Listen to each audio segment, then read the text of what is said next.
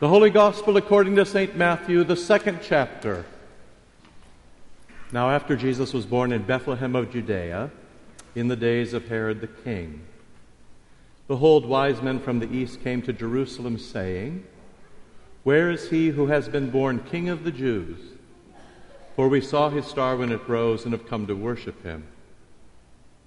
When Herod the king heard this, he was troubled, and all Jerusalem with him. And assembling all the chief priests and scribes of the people, he inquired of them where the Christ was to be born. They told him, In Bethlehem of Judea, for so it is written by the prophet, And you, O Bethlehem, in the land of Judah, are by no means least among the rulers of Judah, for from you shall come a ruler who will shepherd my people Israel. Then Herod summoned the wise men secretly and ascertained from them what time the star had appeared. And he sent them to Bethlehem, saying, Go and search diligently for the child, and when you have found him, bring me word that I too may come and worship him. After listening to the king, they went on their way. And behold, the star that they had seen when it rose went before them until it came to rest over the place where the child was. When they saw the star, they rejoiced exceedingly with great joy. And going into the house, they saw the child with Mary his mother, and they fell down and worshipped him. Then, opening their treasures, they offered him gifts gold and frankincense and myrrh. And being warned in a dream not to return to Herod, they departed to their own country by another way. This is the gospel of the Lord. In the holy name of Jesus, Amen. St. Augustine, in his treatise on the Christian doctrine, writes that no matter where truth is found, it belongs to God. Because of this, Christians do not need to be afraid of learning from non Christians. 200 years before that, St. Justin the Martyr wrote in his defense of the Christian faith that even pagan philosophers spoke truthfully, but they couldn't speak the whole truth. Over the centuries, theologians and pastors have confessed something that John Calvin coined in the 16th century. All truth is God's truth. However, what Augustine, Justin the Martyr, and John Calvin would ask us is whether anyone will be able to know the whole truth without God's Word, without Holy Scripture. Today, wise men from the East come to meet Jesus. Now, this term wise men might be better translated as magi. The reason magi is probably a better and more helpful translation than wise men is that these men are some sort of combination of magician, scientist, professor, political advisor, and astrologer. Whatever they were, though, they weren't faithful Jews. Regardless, their tradition leads them to Israel by a star or some planet shining in the night sky. Even though they were pagans, they revealed the truth. It was true that the King of the Jews had been born and he was worthy of the gifts they had to give to him. The Magi spoke the truth, but they didn't know the whole truth. They couldn't get the whole way to the baby Jesus.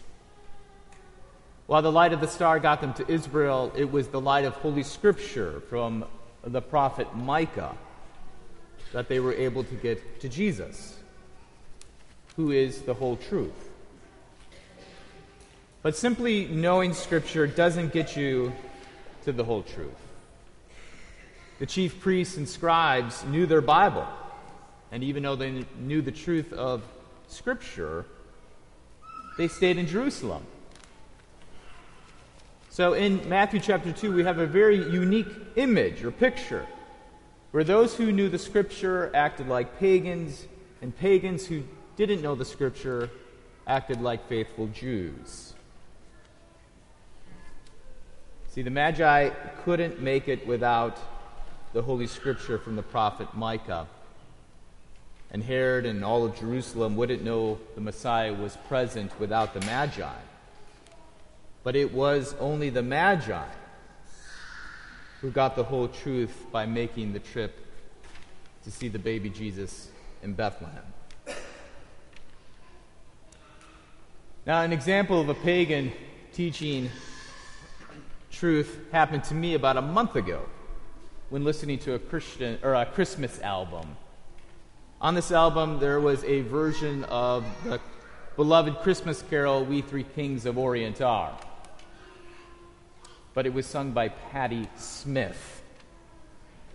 Now, this Christmas carol, if you, if you actually don't know what it is, it's a, taken from today's gospel lesson. Now, if you don't know who Patti Smith is, she's a punk rocker. In fact, she has been titled the Punk Poet Laureate. But she does very, something very special with today's gospel lesson.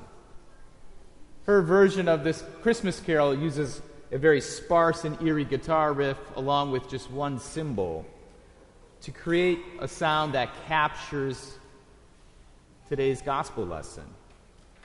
How it's actually very troubling. Magi I have no idea where they're going. Herod's out for blood, whether it be the baby Jesus or the rest of the babies in Bethlehem. And baby Jesus barely makes it into the gospel lesson. Now, Patti Smith's version of this Christmas carol captures this truth. And after hearing it, I'm stuck with a choice. Will I disregard it because she's not a Lutheran or even a Christian? Or would I pay attention to what she does with the passage? You see, Patti Smith helps me see the passage in a new light, just like the Magi did for the chief priests with the text from the prophet Micah. I, like those religious leaders, were, was faced with a choice. Will I listen and move, or will I stay in Jerusalem secure in my unbelief? See, Herod, the chief priests, and the scribes knew the truth, but they didn't believe it. The Magi didn't know the truth, even though they desired the truth. And they needed the light of God's word to lead them the whole way to the baby Jesus. However, the word they needed wasn't just a spoken word or a word on a piece of paper. They needed an incarnate word, a word that was alive with flesh and blood.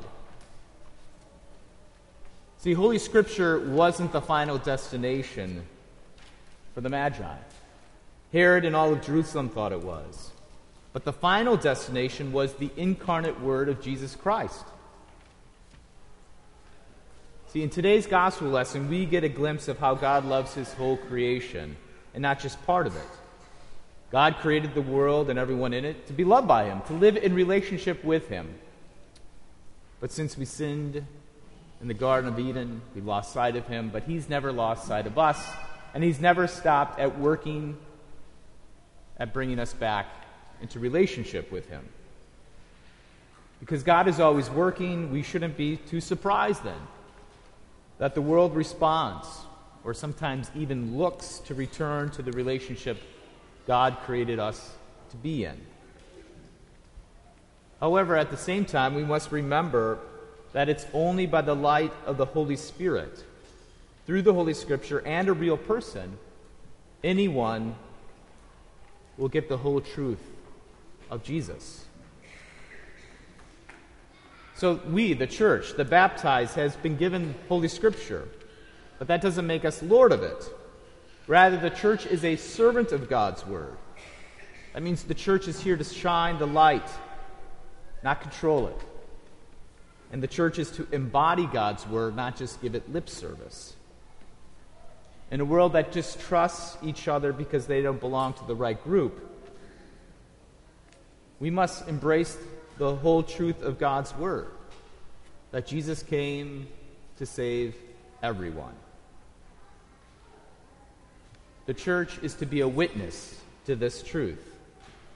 But if the church is stubborn, we shouldn't be surprised if God uses pagans to speak truth in order to wake us up to be who God calls us to be. So today in the Gospel of Matthew, the world comes to Jesus through his work and his holy word. But today's Gospel lesson foreshadows what will happen at the end of the Gospel of Matthew, where Jesus will go out into the world through his church. At the end of the gospel, Jesus will send the 12 apostles into the world to make disciples of all nations by baptizing and teaching them God's word. St. John, the church is a place of great joy because of what God has given us, how he has shined the light in our hearts and minds. The church, through God's word and sacrament, then has arrived to the final destination of Jesus Christ. And we are witnesses to God's plan of salvation. We are here to guide any who come to us looking for the King of the Jews.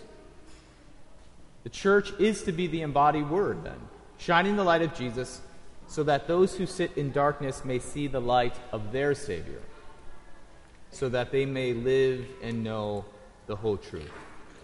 In the holy name of Jesus, Amen.